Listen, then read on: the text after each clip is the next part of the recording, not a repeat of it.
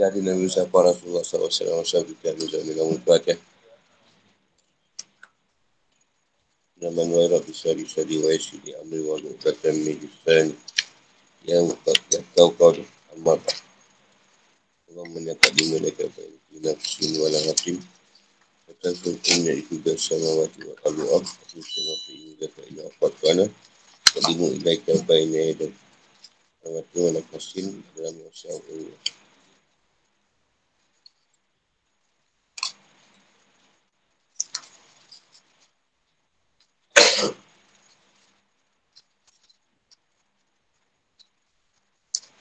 Yang ni tajuk kita ni. Kita ambil tajuk yang lain. Dah lambat. Sebagai kaum Musa mengikuti yang hak dan ketan nikmat Allah kepada Bani Israel di Padang Pasir Teh. Araf ayat 159 hingga 160.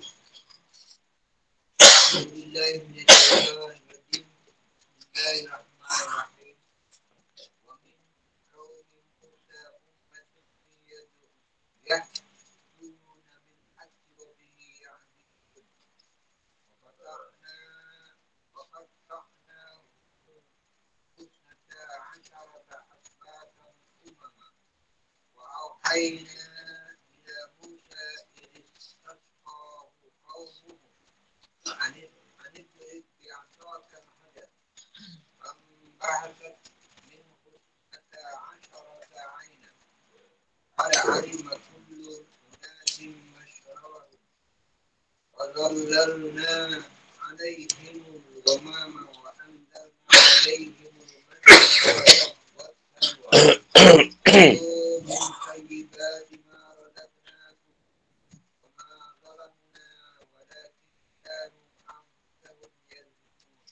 Dan di antara kaum Musa itu terdapat satu umat yang beri petunjuk kepada manusia dengan dasar kebenaran dan dengan itu pula mereka berlaku adil, menjalankan keadilan.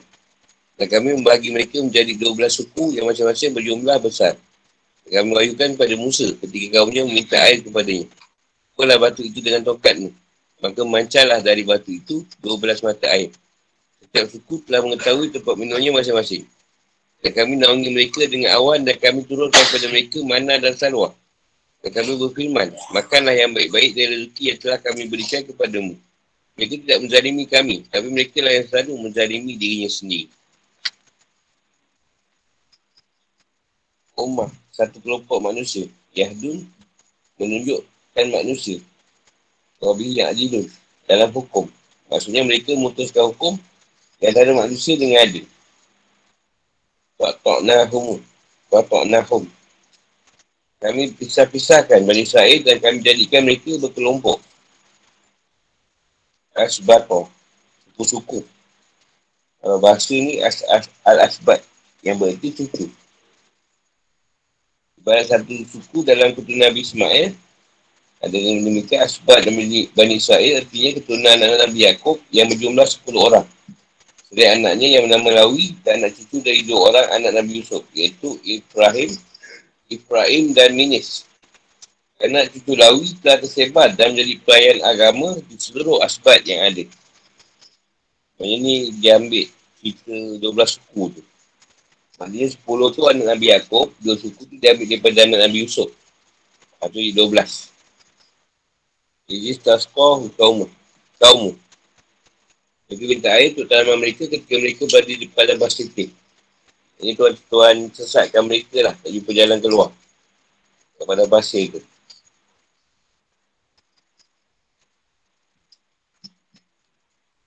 Pan bahasa terpancar. Asnata asratan aina. Sesuai dengan jumlah asbat atau suku yang ada pada saat itu. Kulu, kulu unas. Masing-masing sip antara mereka. Zalana alaihimun Gomam. Yang menjadikan awan menangis mereka di padang pasir teh. Kata gomam ni atau awan boleh berarti juga awan yang nipis, putih. Atau awan secara umum. Awan tu tak tebal sangat. Alman. Almana ni benda yang warna putih yang turun dekat pokok. Daun pokok seperti embun rasa dia. Mana seperti madu. Almana ni. Wasalwa, seni burung yang serupa dengan burung puyuh tapi lebih besar sedikit. Ha, dia bukan burung puyuh. Bukan juga wawak. Tapi dia besar sikit. Dia ni warna dia macam putih kelabu sikit lah. Burung saluan. Rasa dia lebih sedap lah daripada ayam ke, puyuh ke, wak-wak ke. Very sedap. Manis lagi ni. Aku cerita dia tak pernah rasa eh. Cerita je. Sesuai ayat, setelah Allah SWT mendorong Bani Israel untuk mengikuti agama Muhammad SAW dengan cara menukar rahmat kepada mereka dan menyifatkan mereka sebagai orang yang beruntung. Allah sebutkan tiga keadaan mereka. Yang pertama adalah sebagai mereka mengikuti Musa dengan benar dan juga mengikuti Muhammad SAW. Berpegang kebenaran dan menghukum dengan kebenaran juga. Keadaan kedua adalah terbaginya mereka menjadi 12 kelompok atau suku. Sesuai dengan jumlah asbat yang mereka juga 12. Yang kita sebut dia lah 10 anak Nabi Yaakob, dua lagi anak pada Nabi Yusuf. Jadi 12.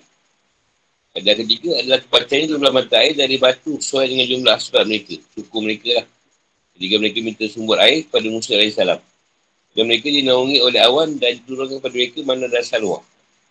Jadi mana dan salwa ni malaikat yang bawa lah. Ha, dia kata kami. Dia sebut kami. Yang Allah perintahkan malaikat. Kalau kami tu dia banyak lah. Ini malaikat pun berserta kat situ. Kalau saya penjelasan, Sebab dalam beritakan bahawa ada sekelompok Bani Israel mengikut kebenaran dan menghukum dengan kebenaran itu. Ini golongan yang pertama. Mereka adalah orang yang beriman dan bertaubat di kalangan Bani Israel. Mereka beriman pada Musa AS dan, dan beriman juga pada Muhammad SAW. Mereka adalah sekelompok orang yang meluluskan diri mereka dengan iman, menunjukkan manusia pada iman itu. Menunjukkan mereka kebenaran yang datang pada mereka dari sisi Allah. Ya, mereka membutuhkan satu hukum antara mereka dengan kebenaran dan tak berlaku zalim. Kerana firman Allah, antara di kitab ada golongan yang jujur. Mereka baca ayat Allah pada malam hari dan mereka juga bersujud atau solat. Al-Imran 113. Allah juga berfirman, dan sungguhnya antara di kitab ada yang beriman kepada Allah dan kepada apa diturunkan kepada kamu dan yang diturunkan kepada mereka kerana mereka berendah hati kepada Allah. Al-Imran 199. Firman Allah juga, antara ahli kitab ada yang jika kau percayakan kepada harta yang banyak, saya dikembalikannya padamu. Tapi ada pula antara mereka yang jika kau percayakan kepadanya satu dinar, dia tidak kembalikan kepadamu. Kecuali jika engkau selalu menagih. Al-Imran 75. Kesimpulannya, Informasi dan ayat ini berhubung dengan sekelompok orang yang beriman dari Bani Israel di masa Nabi Musa, Nabi Musa dan setelahnya. Mereka terbagi menjadi tiga kelompok. Kelompok pertama ada yang sebab berjumpa Nabi SAW dan yang beriman dengannya. Dan disinggung dalam firman Allah SWT. Orang yang telah kami beri kitab, mereka bacanya sebagaimana mestinya. Mereka itulah orang yang beriman kepadanya. Al-Baqarah 121. Kelompok kedua beriman pada Musa dan mengikuti pada Nabi setelahnya. Dan mereka yang disebut dalam ayat di atas. Kelompok ketiga yang boleh masuk ke dalam dua bahagian di atas seperti disebutkan dalam ayat mereka membaca ayat-ayat Allah. Ini merupakan kesaksian agung dari Allah SWT yang membuktikan adanya orang yang benar dan adil di setiap umat.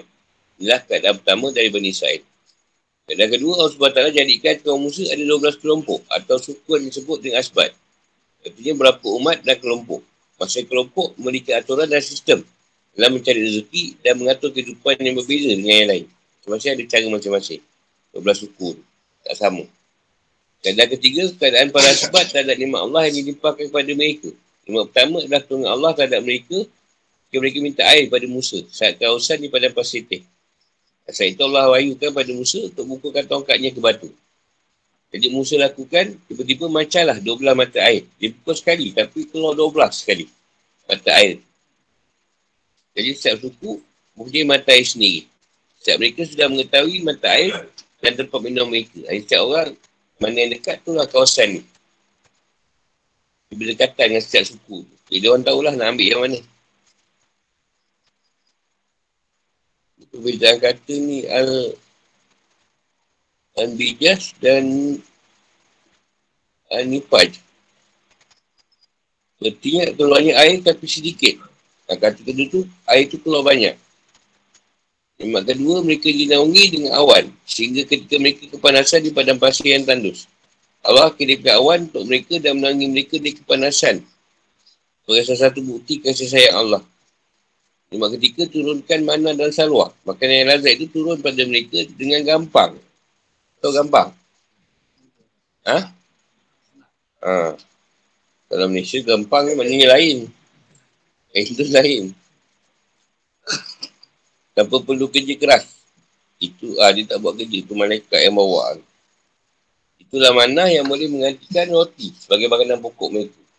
Ah, makanan sangat manis dan lembut. Ibarat embun yang terdapat di daunan pada pagi hari. Dan itu saluanlah pengganti dari seluruh jenis daging. Kerana ia seperti burung puyuh yang lebih besar sedikit. Dan dikatakan pada mereka, maka rezeki yang baik yang kami berikan padamu. Iaitu berupa nikmat-nikmat yang kami turunkan hanya untuk kalian. Yang perlu kalian lakukan hanyalah mensyukuri nikmat itu. Terima Allah. Amin kau Musa, Ummah. Adalah kerana kafiran mereka terhadap nikmat-nikmat tersebut. Akan tapi mereka sendiri yang menzalimi diri mereka dan membahayakannya dengan keingkaran dan kekufuran. Kerana seorang hamba bila telah rancang berbuat maksiat, dah biasa buat maksiat, ia hanya akan baikkan dirinya sendiri. Dia akan mengundang azab dan siksa untuk dirinya. Siapa yang zalim terhadap dirinya sendiri, tentu akan lebih zalim lagi terhadap orang lain. Fikir kehidupan atau hukum. Ayat yang pertama, Waminka Umi Musa. Menunjukkan bahawa Islam tidak mengenal fanatisme. Tak fanatik. Dan Allah mengajarkan pada kita cara dalam menilai manusia dan segala sesuatu dengan cara yang benar dan adil. Dan Allah ni dia tak kira siapa pun. Inilah penilaian objektif dan murni. Dan penilaian inilah yang kekal, akan kekal dan abadi. Ayat tersebut membuka pengakuan dan persaksian yang agung dari Allah terhadap seluruh kaum Israel. Bahawa mereka berkomitmen pada kebenaran dan keadilan. Baik terhadap diri mereka maupun terhadap orang lain. Mereka ini beriman pada Musa dan Nabi-Nabi setelahnya. Mereka menghukum antara manusia dengan adil dan menyuruh mereka perjalanan yang benar dengan cara yang bijak. Istimewa ini juga terdapat kepada umat Muhammad SAW setelah kembali ke dunia dari perjalanan Isra. Allah turunkan wahyu pada Nabi-Nya dan di antara orang-orang yang telah kami ciptakan ada umat yang memberi petunjuk dengan dasar kebenaran. Dan dengan itu pula mereka berlaku adil. Al-Arab 181. Yang dimaksud ayat ini adalah umat Nabi Muhammad SAW. Jadi Allah beritahukan kepada Nabi Muhammad SAW bahawa apa yang aku berikan pada Musa dan dalam kaumnya, aku berikan juga padamu dalam umat ni. Apa yang dapat pada kaum Musa, Muhammad pun dapat juga. Setelah itu ayat. Wakot ta'nahum. Menjelaskan dibaginya Bani Israel menjadi 12 kelompok. Dan mereka berasal dari 12 orang dari anak Nabi Yaakob. Ya Allah bezakan mereka agar mereka tak saling merasa iri yang akan menimbulkan terjadinya konflik dan silang pendapat.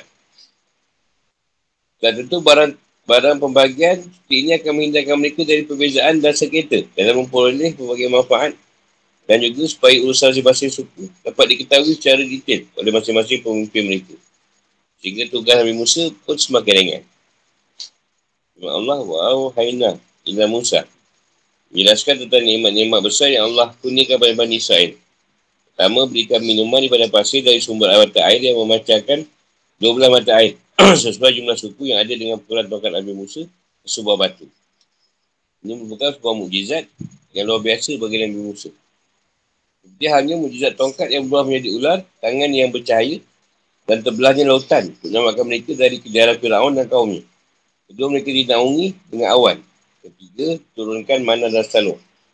Allah memudahkan segala yang baik-baik bagi mereka dan mudahkan mereka memperoleh makanan dan minuman. Tetapi Bani Israel tidak mensyukuri iman-iman besar tersebut. Maka mereka mengingkarinya dan mengenai diri mereka sesuai diri mereka sendiri. Dengan melakukan pelbagai maksiat, mereka tak pasik dan enggan untuk mentaati Allah SWT. Allah Allah. Ada nak tanya apa?